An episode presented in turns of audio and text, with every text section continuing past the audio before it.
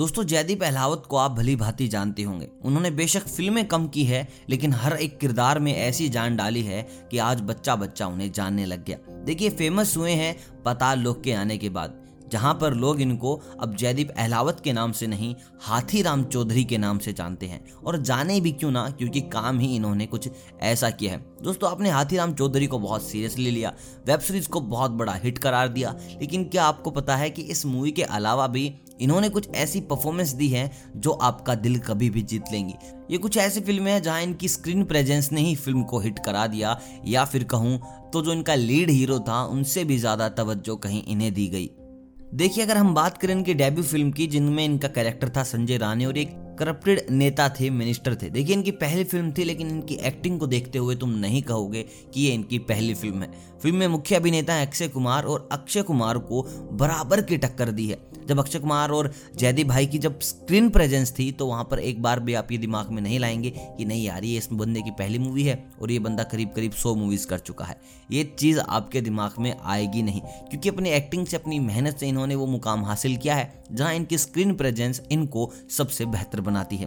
दोस्तों बात करते हैं इनके दूसरे कैरेक्टर की, जिसके कारण ये सबसे ज़्यादा फ़ेमस हुए, जिनके कारण इनको अभी तक बहुत ज़्यादा फ़ैन फॉलोइंग मिली और लोगों के पास जाने का एक्सेस मिला। क्योंकि ऐसा इसलिए है क्योंकि खट्टा मीठा के बाद ये अच्छे एक्टर हो गए थे, लेकिन इनकी एक्सेस नहीं हुई थी हर जगह पर। वो होती है अनुराग कश्यप के ग्रुप में आने के बाद, और अनुराग कश्यप जब मूवीज़ बनाते हैं तो ऐसे सितारे लेते हैं जो चारों तरफ़ से काबिल हो। अब बात करते हैं इनके कैरेक्टर की। देखिए, इनके कैरेक्टर का नाम था शाहिद खान जिसने मनोज वाजपेयी के पापा का कैरेक्टर किया है। और इस मूवी में इनके कैरेक्टर को देखकर, इनके फाइट सीक्वेंस को देखकर नहीं लगता कि यार ये बंदा बस कुछ ही फ़िल्में करके आया है। देखिए, ऐसा है क्योंकि इन्होंने मूवीज़ में आने से पहले एफटीआई में जी जान लगाकर मेहनत की थी। वहाँ इन्हें आज हर एक बंदा इसलिए जानता है क्योंकि इन्होंने मेहनत में कोई कसर नहीं छोड़ी। तो दोस्तों, शाहिद खान का जो कैरेक्टर था, वो भी इनका बेस्ट कैरेक्टर्स में से एक है। दोस्तों, इसके बाद करते हैं हम अमृत तनवाल यानी कि ए के सेवेंटी फोर इस मूवी का नाम है कमांडो और इस मूवी के कारण इनकी ज़्यादा एक्सेस हुई थी लोगों में। देखिए मूवी में जो लीड हीरो हैं, वो हैं विद्युत जामवाल। लेकिन विलन का जो कैरेक्टर किया है, वो सब लोगों के याद हैं। आँखें बिल्कुल सफ़ेद, उसके बाद जोक सुनाने और उस कैरेक्टर में इतनी ताजगी लेके आए हैं कि इससे पहले ऐसा विलन हमने नहीं देखा था। देखिए मूवी में इनकी प्रेजेंस जितनी भी थी, हर बार देखते ही मज़ा आता था। विद्युत जामवाल से ज़्यादा कहीं मज़ा हमें फ़िल्म के विलन को देख कर आया और आए भी क्यों ना, जिस अदा से उन्होंने विलन को एक्सप्लेन किया है कि यार, दिल बड़ा अच्छा है बंदे का, प्यार करने वाला इंसान है, लेकिन गुस्सा आता है। तो कहीं कहीं लगता है कि हाँ यार, ये बंदा भी अपनी जगह कहीं ना कहीं सही है। तो दोस्तों, फ़िल्म बड़ी प्यारी अगर आपने ये नहीं देखी तो जयदीप अहलावत के बहुत अच्छे काम को आप मिस कर रहे हैं। दोस्तों, अगली फ़िल्म जिसको मिला था नेशनल अवार्ड, देखिए पर्दे पर वो हो गई फ्लॉप। ये अच्छी फ़िल्में पर्दे पर अक्सर फ्लॉप हो जाती हैं, लेकिन फ़िल्म को नेशनल अवार्ड मिला। फ़िल्म में इनका कैरेक्टर था अमंता सिंह और फ़िल्म का नाम है चितकोम अब आपको मैं बताता हूँ इस फ़िल्म में बाकी की स्टार कास्ट क्या थी। बाकी की स्टार कास्ट में सबसे पहले आते हैं राजकुमार राव, फिर उनके बाद आते हैं नवाजुद्दीन सिद्दीकी, उनके बाद आते हैं मनोज वाजपेयी, जयदीप अहलावत। तो ये चार ऐसे भरमास्तर थे इस फ़िल्म में कि फ़िल्म देखते ही आप कहेंगे कि वाह ये है एक्टिंग ये है मूवी ये है लोगों का रियल काम। दोस्तों फ़िल्म बड़े पर्दे पर नहीं चल पाई और अक्सर ऐसा देखा गया है, बहुत बार ऐसा देखा गया कि किक जैसी मूवीज़ रेस थ्री जैसी मूवीज़ हिट चली जाती हैं और इतना शानदार काम करने वाली मूवी फ्लोप हो जाती हैं। दोस्तों, अगर आपने ये मूवी नहीं देखी तो मैं ये नहीं कहूँगा कि जस्ट आप देखिए जयदीप अहलावत के लिए। ये मूवी आप देखिए राजकुमार राव के लिए, नवाजुद्दीन सिद्दीकी के लिए, मनोज वाजपेयी के लिए। और आप जब ये मूवी देखेंगे तो कहीं ना कहीं आपको मोहब्बत हो जाएगी जयदीप अहलावत से भी।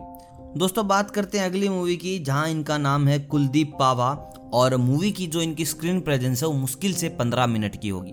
ढाई घंटे की मूवी में सिर्फ़ और सिर्फ़ पंद्रह मिनट क्योंकि गब्बर को पकड़ने आते हैं, गब्बर से परेशान हैं, लेकिन वो पंद्रह मिनट इन्होंने ऐसे बनाए हैं कि सामने वाला इंसान सोचने पर मजबूर हो जाए कि यार, आखिरकार ये आदमी है कौन? किस तरीके से एक्ट कर रहा है? देखिए फ़िल्म में सुनील ग्रोवर भी थे, वो भी पुलिस वाले थे, और ये भी सीबीआई के बड़े ऑफिसर थे। लेकिन जो इनकी स्क्रीन प्रेजेंस है, वो बता रही है कि हाँ ये बड़े ऑफिसर हैं और अक्षय कुमार के साथ काम इन्होंने पहले भी किया है।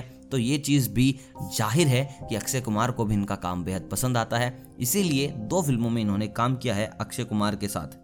दोस्तों, बात करते हैं इनके सबसे बेस्ट कैरेक्टर की, जिसको अभी तक किसी ने भी बीट नहीं किया है। देखिए, हाथी राम ने भी नहीं, हाथी राम को आपने देख लिया है एक्टिंग को आपने बहुत सराहाया है, लेकिन ऐसा अब तक हाथीराम ने भी नहीं किया है। फ़िल्म में इनके कैरेक्टर का नाम है खालिद और मूवी का नाम है राज़ी।